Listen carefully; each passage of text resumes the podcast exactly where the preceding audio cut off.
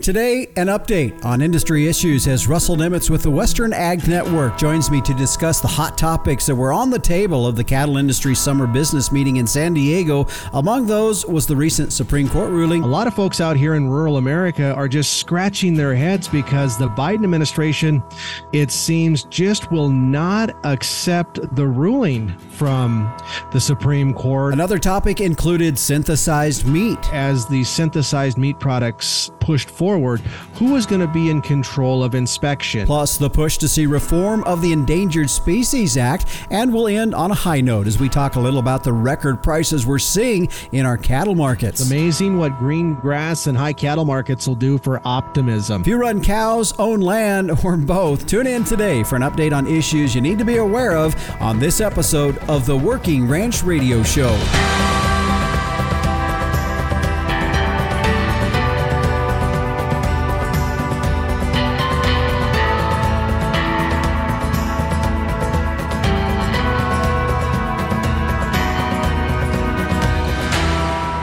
Welcome you to the Working Ranch Radio Show. I'm Justin Mills, your host, and we're glad to have you along for the program t- today. We hope you can stay with us through the entire show. Now, if, I know for those of you listening via podcast, you can stay with us. All you got to do is hit the pause button while you jump out of the tractor, you jump out of the pickup to go do something. We know that's how you can do that. However, if you're listening here on the radio, you may not have that option unless you're listening on a fancy one that's got the little pause button on there. Maybe you have that option, but for some of us, most of us, we can't do that. So if we're listening on the radio and you miss something, you want to go back and listen to it again, you can go to our podcast site or any podcast provider out there, workingranchradio.com, and you can find all of the shows that we've had. Uh, this is episode 129, and we've had some great shows. I mentioned this before, but a lot of times I really do try to bring up topics or have discussions on our show that no matter what time of the year you listen to it, it has some applicability. Uh, maybe it's in the middle of the winter and you're thinking about doing something for the following summer. Well, we've usually have shows you can go back and listen to those that have what we like to call shelf life, or with the captain he refers to it as being evergreen, meaning that they're good for long periods of time. That's kind of a lot of times our focus here on the show. From time to time, though, we do need to cover some current events, which is the purpose for today's show. Russell Nemetz with the Western Ag Network will be joining us on our program here today. He recently and his broadcast partner Lane Nordland attended the Cattle Industry Summer Business Meeting in San Diego, California at that particular business meeting, a lot of topics were brought up that do affect us. As I said in the opening, if you run cows, you own land, or both, or or whatever that may be, you're going to want to hear just an update on what some of these topics were. It's always good that we're in the know of what some of these are, so that you're just not, for one thing, you're not caught off guard. But the other thing, you know, if you need to be pushing the buttons on your local senator or congressman, you can be doing that. And so uh, that's kind of the purpose of today's show. We're going to talk a lot about uh, quite a few different topics for everything from waters of the U.S. to lab grown meats to Endangered Species Act reform. And also, we'll end on a high note, as I said before, as we talk a little bit about the short supply of cattle and how that's affecting that we're really seeing some pretty dynamic cattle prices in our industry right here and now. So that will be our subject here today. Russell Nemetz with the Western Ag Network joining us here today on our program. Also coming up, as he does each and every week, meteorologist Don Day will be stepping in and giving us an update on our long term weather. So be sure to tune in towards the very latter part of our program for a uh, weather update from meteorologist Don Day. Well, how is your summer progressing? I know for us here at the X Ring Ranch in northeastern Wyoming, we've got everything out. Bulls are out. Now it's just a matter of keeping tabs on where everybody's at, checking water, checking mineral, doing those kinds of things. But it's also that time of the year where we can start to get going on some of these projects that I've kind of been holding off from time to time. So that's kind of where we're at. We continue to work on pipeline projects, fencing projects, and that's just a list that goes on and on every year. That's not anything that I don't know if you ever really come up with a to done list on that. It's always a to do list when it comes to fixing fence or working on uh, other infrastructure projects. Maybe it's corral work or cleaning out corrals or whatever that may be. But nevertheless, hope your summer's going well here for, for you all. Real quick, a thank you to our sponsors here of the Working Ranch Radio Show. Vitalix. Livestock is your livelihood. Tubs are our expertise. Vitalix, the true blue tub. Find out more at Vitalix.com. And Allflex. Cattle identification and record keeping should be easy, so you can tie your visual tag and the EID tag and your genetic data to one management number with the Allflex match sets. Find out more at allflexusa.com. Inherit Select from Zoetis, providing commercial cow calf producers with genetic insights to make replacement female selection and breeding decisions. Find out more at their website, inheritprogress.com. And the American Gelbvieh Association. It's a highly fertile, moderately framed cow that raises high performing calves even in tough environments. The Gelbvieh cow's efficient use of resources make her the picture of sustainability in today's modern beef industry. Find out more at their website at gelbvieh.org. And Tank Toad, your remote water monitoring system, all from the convenience of your phone, powered by solar, satellite, and cell. Keep an eye on your water supply with a daily text. Call Metalark Solutions today for tank monitors, well controllers, generators, and more. Their phone number 801 252 6135 or check them out on the internet at tanktoad.com. It's what we use here on the X Ring Ranch. And if you call them, let them know you heard it here on the Working Ranch Radio Show. Well, if you're a regular listener here of the program, you know that about this time in the show is when we usually hear from the captain, Tim O'Byrne, on this week's edition of Tim's Two Cents. However, since he is the publisher and editor of Working Ranch Magazine, he said he is buried up to his armpits. He said, So while you all get to enjoy the outdoors, he's going to be hobbled up in the office trying to meet the deadline to get the latest issue of Working Ranch Magazine ready to go to print. So there you have it, folks. By the way, if you want to get your subscription, if you don't have it already, to Working Ranch Magazine started, you can go to their website at workingranchmag.com. Check it out there. Also, take a look at the website. We're on social media as well every Friday. In fact, the captain posts out there what's going on in your world, and it's always good to go through all of the from folks from all over the country showing pictures of what they're doing at that point in time. Check us out on social media as well. Well, stay with us when we come back. We're going to get into our featured interview today. Russell Nemetz with the Western Ag Network joining us as we're going to be talking industry issues and the latest updates on some of those topics when we return here on the Working Ranch Radio Show. A sustainable ranch is one that can do more with less. And for beef producers, it can start right at the herd level with a cow that's efficient with her resources and environment. And in today's modern industry, Gelbvieh females are the picture of sustainability. Gelbvieh and Balancer cattle are early maturing with maternal superiority through increased longevity, added fertility, and more pounds of calf wean per cow exposed. Adaptable, versatile, and sustainable. All factors that have a positive impact on your bottom line. Gelbvieh influenced females, the smart, reliable, and profitable maternal choice for achieving sustainability in today's modern beef industry. Be sustainable, breed Gelbvieh. Welcome back to the Working Ranch Radio Show. Justin Mills here with you as we head now into our featured interview here for today. And joining me is a good friend of mine, Russell Nemetz with the Western Ag Network. And Russell, thanks for joining us here on the Working Ranch Radio Show. Absolutely. Thank you for having me. Well, it's good to catch up with you as we were talking before we went on air. Just a few things. Uh, we'll have a chance to visit l- later. But uh, one of the reasons I reached out to you was you had recently attended the Cattle Industry Summer Business Meeting that took place in San Diego, California. And a lot of business covered, a lot of topics covered. And I wanted to just catch up with you on that and see, you know, what, what are we hearing in the industry? And so we'll kind of go through some of the list of things that you and I had visited about before we went on air just a bit here, but let's jump into the first one. The Supreme Court ruling on WOTUS has come out and put some definitions to that. However, one of the things that you uh, had talked about was a little bit about we're continuing, our industry is continuing to fight this administration on some of these type issues, WOTUS being one of them, and them just not really wanting to accept what the Supreme Court is ruling on. Yeah, that's right. I mean, that was one of the big talking points uh, a few days ago in San Diego. Just the pure fact that once upon a time, a ruling from the U.S. Supreme Court, the highest court in the land, was the law of the land. And especially when it comes to these regulatory issues like waters of the U.S. A lot of folks out here in rural America are just scratching their heads because the Biden administration, it seems, just will not accept the ruling from the Supreme Court in that the direction they were trying to take that water rule wasn't exactly following the law to the T. And so there was a lot of discussion down in San Diego as kind of trying to you know, figure out how to make sure that WOTUS stays on the radar and that this administration follows the law that was passed or ruled on back in May by that Supreme Court. Well, the thing that's got to be a little frustrating in all of this is you just can't get get past an issue, and and the the cost and the expenses that goes into the organizations that have to continue to fight this and lobby against this. That's got to be draining on the organization as well.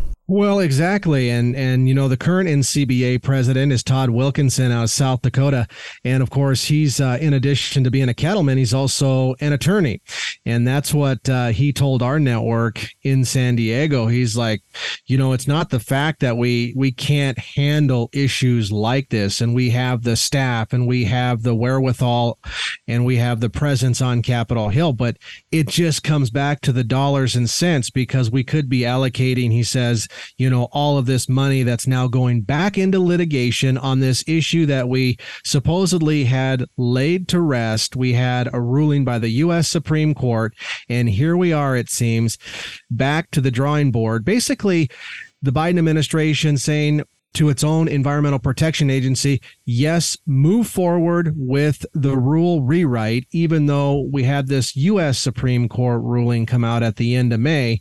And of course, everything kind of revolves around that, that nexus language in WOTUS and and what that means with bodies of water, et cetera. But at the end of the day, the U.S. Supreme Court ruled in favor of landowners and agricultural organizations like NCBA, Farm Bureau, the American Sheep Industry Association, and everyone out there that has common sense that said what this rule's intent is isn't really what it should be out here in the countryside. Mm-hmm. So, as you talked with the NCBA president on that, from his view as an attorney, you know, what are the next steps then? What are they having to prepare for? What I mean, where do they think they're going to have to chase this to? Well, of course, they had, I should say, the Biden administration had a favorable ruling from one of those circuit courts that basically set, gave them the green light to proceed with the rule right as they were heading down the road before, you know, the Supreme Court's ruling. So, I mean, basically, you know they're just watching it very carefully because they they know i mean at some point at least i think everybody in the industry hopes that they'll go ahead and let the epa write the WOTUS rule rewrite it to how they perceive it to be hopefully follow the law within the guidelines of the US Supreme Court's ruling in May you know and hope you know with any luck i guess the industry's has its fingers crossed to say, you know, WOTUS will be something that wasn't what it was going to be by letting them, I guess, proceed with their rewrite as they mm-hmm. they perceived it. Mm-hmm. And, and, folks, you know, I know a lot of folks listening probably understand we're using an acronym when we say WOTUS, but it means Waters of the U.S. And it's been a huge issue for us in the ag industry, mainly because a lot of us deal with waters that are bodies of water that either a originate on your ranches or part of your ranches, and and it stems uh, from an Idaho case, some of this uh, in which it wasn't really any of either of those issues. And so that's why this is a, a big issue for us here in the ranching industry. Russell, let's move to the next issue and something that came up there. And this is something that, uh, in fact, I remember uh, the captain keeping us appraised on the amount of counter space or, or, or, space that we see in some of these grocery stores on lab grown meat. Uh, and the topic that we've covered a little bit here on our show, but we do know that there's been huge, huge demand for just regular red meat that we all raise and grow each and every day here on their ranches. But the issue of lab grown meat was coming up mainly because it was looking at who's in control of of the inspection of this. Where is it going to come? Whether it's a USDA versus FDA. Let's talk a little bit about that issue. Well, yeah, I mean, there's a lot of uh, questions out there. I mean, you know lab grown meat is a little bit different than uh, you know some of the other uh, alternative protein sources out there. This has become a high priority issue for organizations like ncba because there's probably no way to really stop it. You can kind of slow it down but you know moving forward if it's going to you know share you know, meat case space with other proteins that actually are sterile harvested from an actual animal, you know, we got to make sure that it consumers aren't being misled by what they're seeing in the meat case. And and so there was a lot of fear that as the synthesized meat products pushed forward, who was going to be in control of inspection? Who was going to actually be the one overseeing the labeling of products like this? And NCBA from day one, like others, has pushed hard to make sure that it was in the jurisdiction of the U.S. Department of Agriculture versus the Food and Drug Administration, because at least NCBA feels USDA has a lot better feel and should be the agency in control of food and labeling and that inspection, especially if it's going to sit in a meat case, like I said, right next to an actual meat product that was harvested from an animal. Mm-hmm. What do they feel when we look at where the alternative meat sources were introduced a few years ago? A lot of hype revolving around that. Uh, we've seen that dim down considerably. There's got to be some feel good about that element that's going on in the industry. Well, I think there is. I mean, it's like anything. I mean, look what happened to Beyond Meat. I mean, beyond, I mean, it was it was a phase, it was a craze, and and at the end of the day, I think people finally figured out like, wow, this isn't really like meat. You know what I mean? Mm-hmm. I think I think what the industry is hoping that, you know, there's going to be always a segment in the population that doesn't want meat or they don't want real meat, but they want something that looks and feels and tastes kind of like meat that you and I enjoy. And so, I mean, if we can keep it like that and keep the actual meat sales on the rise, which of course creates more demand for ranchers like yourself and, and others across America. I think the industry understands it's going to have to live with a little bit of this uh, lab grown meat out there and and hopefully maybe just supply and demand and and just consumer preference at the end of the day mm-hmm. you know will will just take care of it on its own. So, in this issue of USDA inspection versus FDA over that, at what point is that decision going to be made, or when do they feel that that would be something that where a decision is going to be made on who is ultimately over that? I don't really have an answer for that as far as a time frame. I mean, all I can really say is I mean it it is a top shelf priority. I mean, otherwise it wouldn't have been brought up during the summer business meeting where groups like NCBA go ahead and kind of look at their policy book, where they stand for some of the policy items that you mentioned, you know, that they settled on back in February.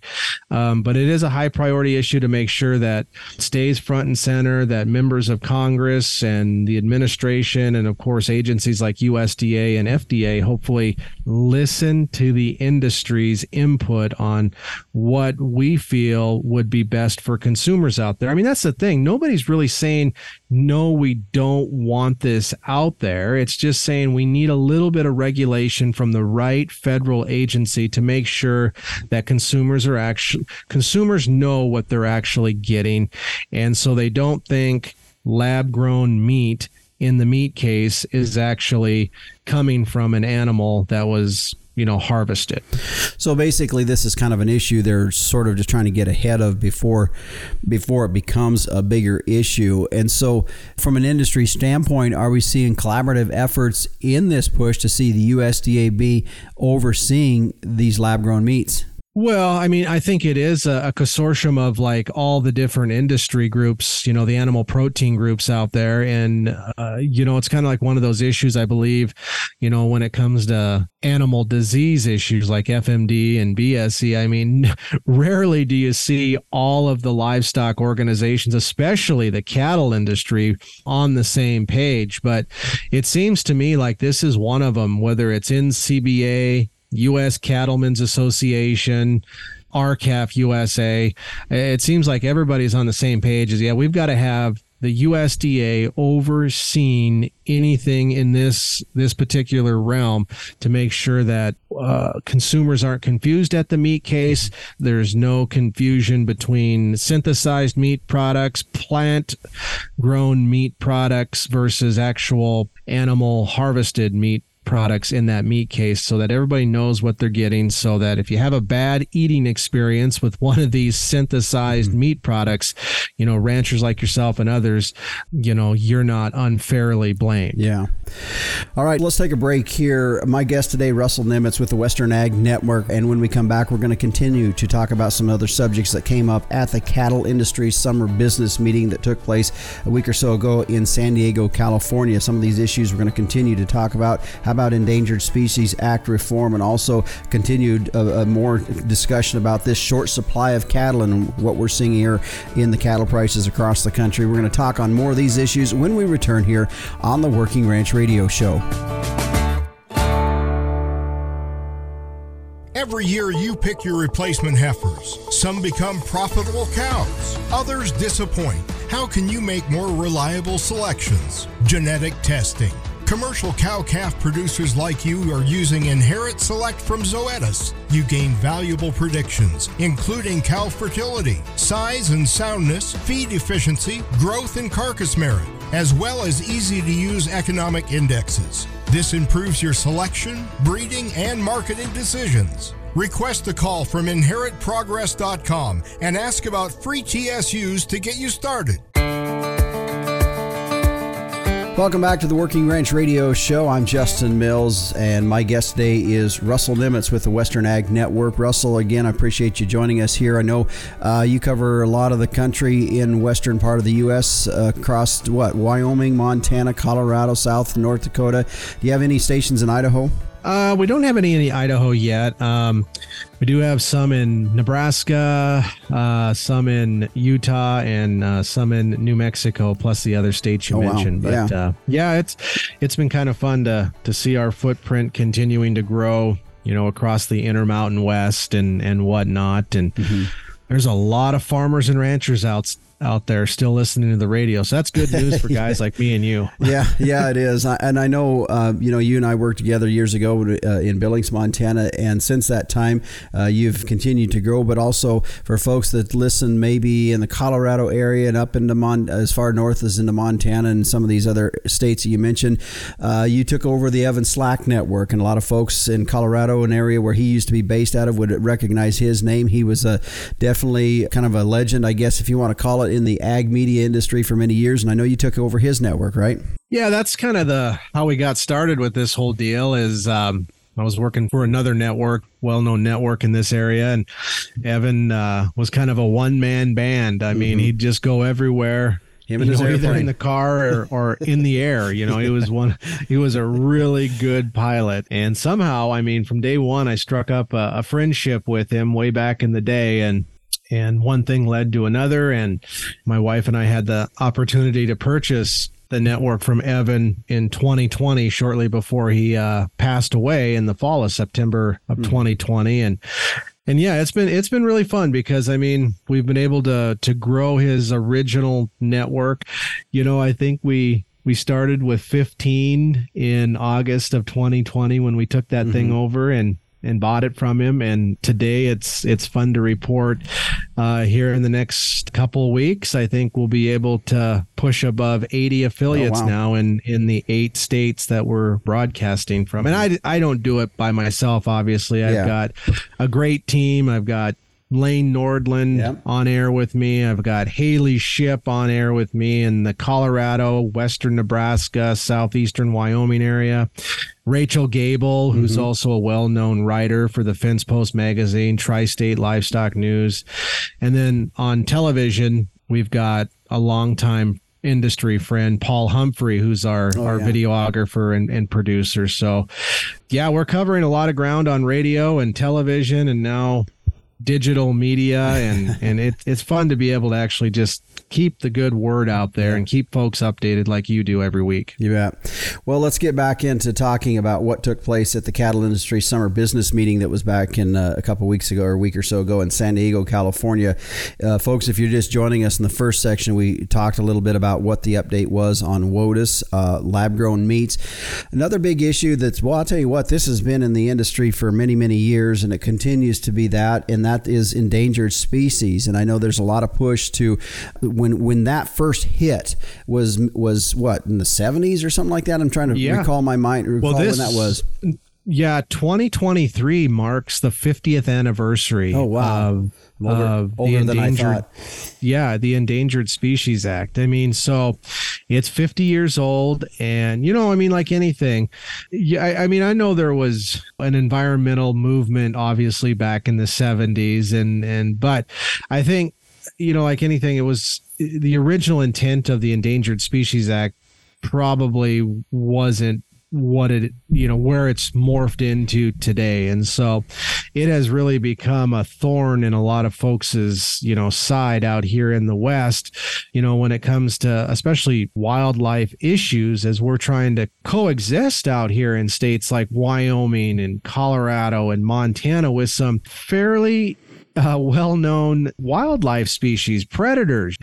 And I know you've covered it before on your show. I mean, nobody in the livestock industry or farming industry wants to do away with any of these species. We just want the ability to to coexist, you know, raise our family, pass it on to the next generation and continue to raise a high quality food and fiber product for America and and beyond. But boy, I tell you with these federal regulations like ESA, and you've got species out there that are more than recovered, like the grizzly bear, where it would be nice to have a little bit of state management over grizzly bears in the Wyoming, Idaho, and Montana areas before they get so out of hand. We have a real problem. And you don't have to go too many days without reading about a bear conflict anymore, right? I mean, mm-hmm. I was just telling somebody at supper the other night here in Billings. They they were from out of town. One was from Mississippi, the other one was from Las Vegas, and I think the other one was from Seattle. And and they got they were joking around about the bear issue. And I said, in all seriousness, I was like, a female hiker just got mauled by a grizzly bear and lost her life the other day outside of West Yellowstone. And they they couldn't believe it. Mm-hmm. And I'm like, this is really happening. And and I'm like, you know, a few weeks ago down in southern Colorado with one of my friends, J. Paul Brown down there, a longtime sheep man down there, he had one of his sheep herders attacked in the middle of the night by a black bear. Mm-hmm. And so organizations, uh, whether it's Farm Bureau or livestock organizations, I mean, the push is on to get some sort of meaningful reform through Western members of Congress. So when you have a species like the grizzly, we need to get it off of the endangered species list, put it back in the hands of, of state management like we've done with other species like gray wolves and, and control it a little better. Mm-hmm. So, where do you feel as, as you were talking with industry leaders down in, in San Diego on this? Where do they feel they're at on this, though? Because, I mean, we were just talking in the first segment about the administration not accepting the WOTUS, the Supreme Court ruling on WOTUS. And so, when we look at issues like this that definitely have to go through some government type elements in this and or governments involved in this, where do they feel we're at on this? I mean, do we have a do we have a chance to see reform? Well, I mean, you have a chance to get at least a seat at the table to reform because you got a lot of powerful Western members of Congress, whether it's like on the House side, Washington's Dan Newhouse. He's got quite a lot of seniority on the House side, you know, and then he's working on the House side with members of Congress like Wyoming's Harriet Hageman, Montana's Ryan Zinke, and Matt Rosendale.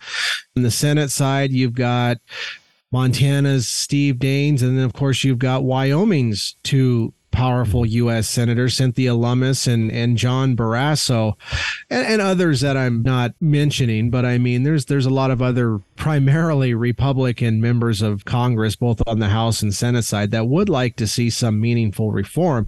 And again, I don't, it's not that they're trying to say let's do away with the Endangered Species Act because it does have a purpose in preserving species that are, are getting low on numbers. But at least as of right now, it seems like some of these administrations just are using that as another tool just to go ahead and do a blanket type approach and keep species on there or list species on there that allows them at the end of the day, whether it's a hidden agenda or not, to remove farmers and ranchers from the landscape. Mm-hmm. Well, then it makes me think a little bit about as we correlate some of this mindset a bit to our subject about WOTUS and then now this endangered species it feels as though the anti-agriculture groups and or government officials depending on administrations are using the endangered species policy weaponizing it if you want to call it that really coming at our industry yeah, I I believe that too. I mean, whether it's the Endangered Species Act or look what happened this spring with the BLM's new conservation rule that just magically appeared out of nowhere. And then, you know, the industry was given just a very short amount of time to comment on it. Then the then the administration came back and said, "Well, we'll go ahead and open that comment period up for a little bit." Well, it wasn't you know i think the industry would, was looking for at least 90 days or something. And, and i don't know the exact number but i think they gave us like two weeks to comment you know and they held like two or three listening sessions across the west. And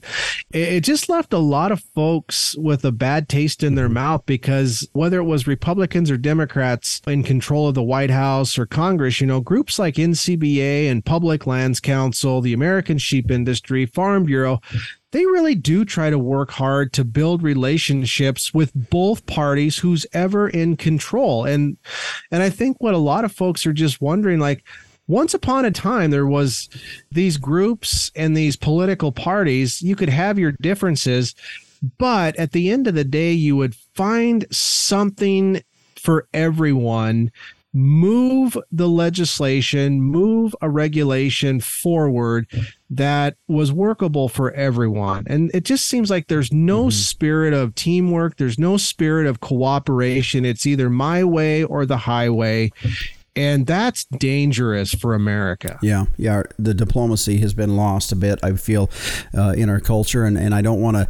And we're not going to end our show here on a on a bad note, but that's the reality of what we're dealing with here. But at the same time, we have to continue to move forward, which is why, as you named out several of our industry groups, there's other industry groups out there. It's extremely important, folks, that you are involved in these industry groups Pay your dues, be a part of them. Those dues is what's helping to work on issues like this. Stay with us. When we come back, we are going to end our interview on a good note with Russell Nemetz of the Western Ag Network as we talk about the short supply of cattle in not only here in the U.S., but globally as well. Uh, we talked about a few weeks ago on episode 123, and we're going to talk a little bit more about the subject as, as it was in relation to the conversations in San Diego with the Cattle Industry Summer Business Meeting. We'll talk about it when we return here on the Working Ranch Radio Show. There are lots of nutrition tubs out there, but none can match the true blue commitment of Vitalix. Our tubs offer you the most concentrated nutrition at the lowest cost per day. That means more profit for your operation and improved performance for your cow herd. In fact, research shows Vitalix tubs increase feed efficiency by 20% while boosting conception rates, herd health, and weaning weights. Learn more at Vitalix.com. Vitalix, the true blue tub. And welcome back to the Working Ranch Radio Show. I'm Justin Mills as we continue on. My guest today is Russell Nemetz with the Western Ag Network. We heard a little bit more about the growth of their network he's seen uh, in the previous segment. We're glad to have him on here with us as he and his broadcast partners cover the industry news on a day to day basis, a little bit more than, than what I do on more of a weekly type basis. So it's always good to bend his ear just a little bit on what's going on as we are. In regards to, they attended the Cattle Industry Summer Business business meeting in San Diego, California, a few a week or so ago, and come out of there with a lot of the different topics and issues that were hot topics at that meeting. And we've uh, been using our show here today to go over some of those. As uh, we talked about, if you missed the first and second segment, we talked WOTUS, we talked lab grown meats, and we also talked Endangered Species Act reform. So if you missed those that conversation, you can sure to go to any podcast provider out there, or also go to our podcast site at workingranchradio.com and you can download it. Today's episode is episode 129. Russell, let's get into a, a good side of our industry right now, or something that sure has a lot of people excited about our industry right now, and that is our cattle, our markets, uh, and it ref- and it goes all the way back to simply supply and demand. We're seeing cattle herd numbers here in the United States the lowest they've been in many many years. We're maybe going to continue to see that reduction here for another three, four, five, six months, but at some point it's going to build back a little bit. But we do know that all in all, we're seeing a short supply of cattle uh, that's really bringing these cattle prices to phenomenal numbers. Oh boy, I mean, like at the cattle industry summer business meeting, it's amazing what green grass and high cattle markets will do for optimism. And you don't have to look too much further. It's actually been fun to talk about the cattle market and some of our market reports this year compared to just where we were a year ago. I mean, gosh, I mean, look at last week's Northern Livestock video sale and this week's Superior sale. I mean, mm-hmm. you've got four weight steer calves selling for four bucks now. You've got five weight weights and the three dollar money, you know, and you've got six hundred pound steers in the mid to high twos. I mean, we haven't talked about money like that forever. And then the yearling market, I mean, holy cow, no pun intended, but the yearling market, those critters selling for two and a half dollars a pound now. That is a lot of money. Mm-hmm. But it gets back to supply and demand. We're just you know, the record drought that we've had here in the Intermountain West, the Northern Plains, the Rocky Mountain West, I mean, it took its toll on on cattle numbers. Southern Plains, you know, they they felt it too down there in Texas mm-hmm. and Oklahoma. And so and folks just aren't rebuilding the cow herd just yet. And so every analyst that I've spoken to, most recently Randy Blach with CattleFax, I mean, he's just like, God, look for this trend to continue for the near term because there's just no cattle out there. And then on the flip side, even though we were talking about plant-based meat and mm-hmm. synthesized meat, forget about that. There's just an extremely high demand right now by consumers for that delicious animal harvested protein out there. Mm-hmm. Was there any talk with as you're visiting with these people? And I know for myself, you know, I think, okay, this is great. This is great. We want to we want to be able to have this for a long, long time. So, was there any conversation with folks down there in terms of how do we cautiously handle this? Because I guess I, I think back and, and maybe I'm just young enough to where I've only been in a couple of the real real cycles where the, we've seen cow, cow prices, calf prices extremely high. So I've only been through a couple of those, and it seems like we go through those, and then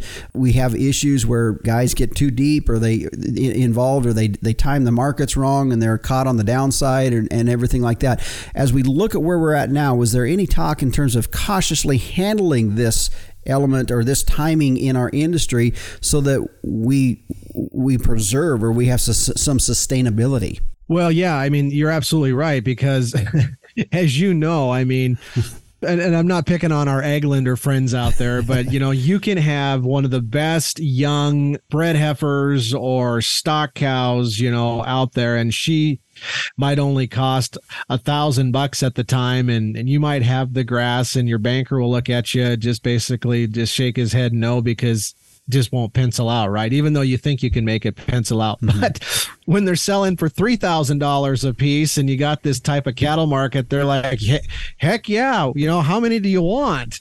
You know, but you really do have to be careful because, and I think that's what a lot of folks, and honestly, there just isn't as much equity in the cattle business like there was. You know, mm-hmm. I mean, a lot of folks, the ones that are still with us, th- this isn't going to fully heal them up, right? Mm-hmm. They've been having to pay record high prices for hay. They've had to go out way beyond maybe their normal range of, of where their operation sits to, to get their cattle on pasture I think a lot of them are, they know they're going to have to build back their numbers if they're going to stay in the game. But at the same time, you can't go broke buying these bred cattle or, or cow calf pairs. It's got, at the end of it, it still has to pencil out. Mm-hmm. You yeah. know, and so I think there is a little bit of cautious optimism out there, yeah. and and you know, I mean, other input costs are still high. I mean, look at the price of diesel. I yeah. mean, even though hay has come down and and some of the other things that were really a problem last year and beyond. I mean, they're still worried about things. Well, and you know, you also look at if if it, people are using an operating line at all to, to get through the year, which probably is fairly common for for some folks. Uh, those interest rates, you know, that were you know four percent, five percent last year, now up to nine, nine, maybe up to ten percent for some folks. That's another little regulator that kind of comes into our industry as well. When we talked uh, back in episode one twenty three here on the Working Ranch Radio Show, folks, that was a great one with Brett Stuart of Global Agri Trends as we were talking about the global beef supply numbers. One of the the two countries that also came into the conversation was Australia, where Australia and Brazil. Russell, you said the topic of Brazilian beef came up at the at the mid year meeting as well. Yeah, it was because I mean there's a lot of concern about what's going on down in Brazil right now. You know, whether it's on the the beef front or the live animal front and just basically the Brazilian industry, Brazilian government officials shrugging off any sort of animal disease concern that the US or, or other trading partners might have, not to mention the same sort of rules and regulations that the rest of us have to follow by the OIE. And so the NCBA again is working in tandem with some of the other cattle organizations, which which doesn't happen very often. But I mean, R-CALF, U.S. Cattlemen's Association, NCBA, everybody's on the same page. Is like, why are we allowing Brazilian beef, whether it's in the, the meat form or the live animal form, to even be considered to come into this country. And you talked to Secretary uh, of Agriculture Tom Vilsack, like I did mm-hmm. a few months ago. The USDA's response is, well, because you got to be really careful about having a double standard. You know, what happens if something like that were to happen to us here in America? Would we want to be completely shut out? And there's a, you know, NCBA officials, they're just like, we don't go along with that. Right now, we just need to protect our domestic cattle herd from being decimated or devastated by a disease like foot and mouth or BSE. And, and most importantly, we want to still provide the highest quality and safest product to consumers. And that, and it, it just comes down to food safety at the end of the day. Mm-hmm. Well, and I think and this is a this would be a conversation for a whole other show, but I think it comes back to an issue of I think there's some push within our own industry to say, okay, let's let's get our bases covered here. Uh, when it comes to animal disease control. Let's get our bases covered here, and then maybe we'll have a little bit more teeth to come after some of these countries. Now, I'm not saying that's necessarily right or wrong, but I think that's something to think about. I mean, it's just like in an athletic event, we need to have a good defense if we're also gonna if we're gonna have some good offense, and I think that's where I feel somewhat we're at when we talk about these countries and like Brazil, and how do we come to these kind of issues with some teeth. To me, that's where I see it. Yeah, I do too. And, and, and the industry has a lot of work ahead of it, and we've got to work together on the the issue of animal disease and traceability and and you know for ranchers you know and it's easy for me to say stuff like this i mean i'm not directly involved with the livestock industry anymore but my family still is and and and guys like you and and my broadcaster lane nordlund and and haley ship they're still actively involved in in production agriculture too. But I've been around this deal now my whole life. I've been telling stories of farmers and ranchers and industry issues for almost 30 years now. And what I have learned over this time is we can't put our head in the sand and run away from issues like this. We have to, you know, at least sit around the table together and want to talk about these issues and try to come to some sort of collective effort to really protect and work together, you know, when it comes to these animal disease issues or traceability or whatever they mm. might be, you know, to keep our industry alive and thriving uh, not just for now, but most importantly, like the next generation. You bet. Well, Russell, uh, we're going to have to call time on this show here for today. I know you're needing to get going. You've got stuff that you're working on as well. I just, in fact, as we're sitting here visiting a little bit, I get a note from the captain, Tim O'Byrne, and uh, you talked about it just a little bit ago as we started this segment, and he, and he just his text to me was hot, hot, hot calf market out here in the West. and as we as we end our interview here in the beginning of August of 2023 Boy, I'll tell you what, this is a phenomenal cattle market. So it's a good way to end our interview here today. Absolutely. And as uh, the founder of the Western Ag Network, Evan Slack would say, Higher, higher. yeah, I was I was trying to recall that a bit ago when we were talking, and that's exactly as soon as you started saying that, that I recall that. You bet, higher, higher. They are our calf markets. Russell, thanks for joining us here today, giving us an update on what took place at the Cattle Industry Summer Business Meeting in San Diego, California. Wishing you well, uh, friend, as you continue on down the path. Yep. Thank you very much, Justin, and back at you. You bet. And again, my guest today has been Russell Nemetz with the Western Ag Network as we've been reviewing and going over some of the hot topics that were in discussion recently in San Diego, California at the Cattle Industry Summer Business Meeting as he and his broadcast partner there with the Western Ag Network, Lane Nordlund, were down there uh, reporting on that. And by the way, I would point you to their webpage at westernagnetwork.com where there's several interviews that took place with industry officials down there on some of the subjects that we talked about, plus more. So I encourage you to go to their website and check that out for yourself. Always good to be in the know of what's going on. That's why we take a time every now and again throughout uh, the year on the Working Ranch Radio Show to have shows just like this. So we kind of get a, a grip of what's going on in the industry on some of these policy issues, some of the things that do affect us that are being worked on on be- our behalf by our industry groups back in Washington, D.C. And always good to be aware of what's going on on our behalf. Well, stay with us us when we come back. Meteorologist Don Day steps in as we take a look at our long term weather. We'll be back on the Working Ranch Radio Show after this. Do you have a young child, grandchild, niece, or nephew that loves the weather and wants to learn more? Day Weather has produced a children's weather journal full of weather facts, fun weather experiments, coloring pages, and pages to record weather observations for every season of the year. The weather journal is for ages 3 to 7 and designed to be fun and educational. The interactive weather projects are fun for the whole family to take part in. For only $10, the Day Weather Weather Journal is a great gift idea for any occasion. Click on our Amazon link to order at dayweather.com. And welcome back to the Working Ranch Radio Show. I'm Justin Mills as we continue on now with a look at our long term weather being brought to you today by Allflex. Cattle identification record keeping should be easy, and now you can tie your visual tag, that EID tag, and your genetic data to one management number with the Allflex match sets. Find out more at allflexusa.com. And joining us as he does each and every week is meteorologist Don Day with a look at our long term weather. And Don, I know for our particular area here, it's really some strange weather for August, and we kind of do see that really across different areas of the country. It's just a little bit odd for this time of the year. Well, yeah, if if you look at the middle part of the U.S., basically, if you take the Continental Divide, you go across the eastern parts of Montana through Wyoming into eastern Colorado, then out across the plains from the Dakotas through Nebraska into northern Kansas, and then into a lot of the Midwest and Great Lakes. It has not been a hot summer. Now that runs contrary to you know what you're hearing on the news all the time because all they've been talking about is the heat in Arizona and Texas and you know parts of Florida. But where it's been hot, it's been staying hot. But the rest of the country has actually had a fairly what I'd call temperate, pretty average summer temperature pattern. And folks in the in the northern plains are going to be feeling this. Uh, we are going to be looking at temperatures in some parts of the northern and central Rockies and the northern plains, looking at high temperatures, only 60s and 70s and we're talking about the you know the first week of August. Mm-hmm. Yeah, yeah, which is which is a little odd. Usually we're just kind of bearing down here for another m- month or so to get into September. Looks like we're having some September weather here in August.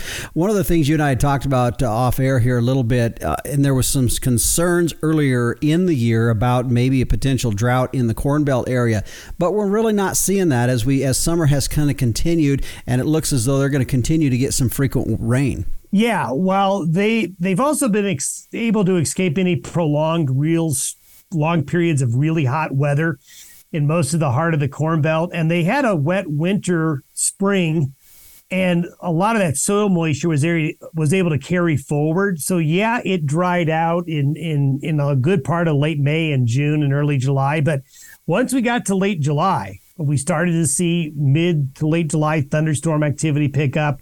So while there are still very dry conditions and soil moisture that isn't great in a lot of the Midwest and Corn Belt, from what we're hearing, yields and conditions uh, coming on up come harvest time are, are looking pretty good. Um, so I think they, they'll be able to go through the rest of the growing season into the harvest season with no uh, no signs that the weather was going to end up being a big factor this summer. Mm-hmm.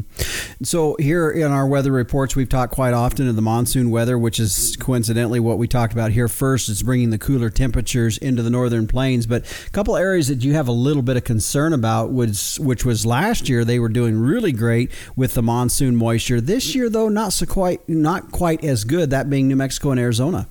Yeah, you know, New Mexico and Arizona were really wet last summer with a great monsoon season, and then they had a pretty wet winter, very wet, cold winter in those areas. And what really delayed the onset of the monsoon, which usually starts down there in June, was the fact that it was colder than average for the first five months of the year down there. And that kept those sea surface temperatures in the Gulf of California cooler than normal.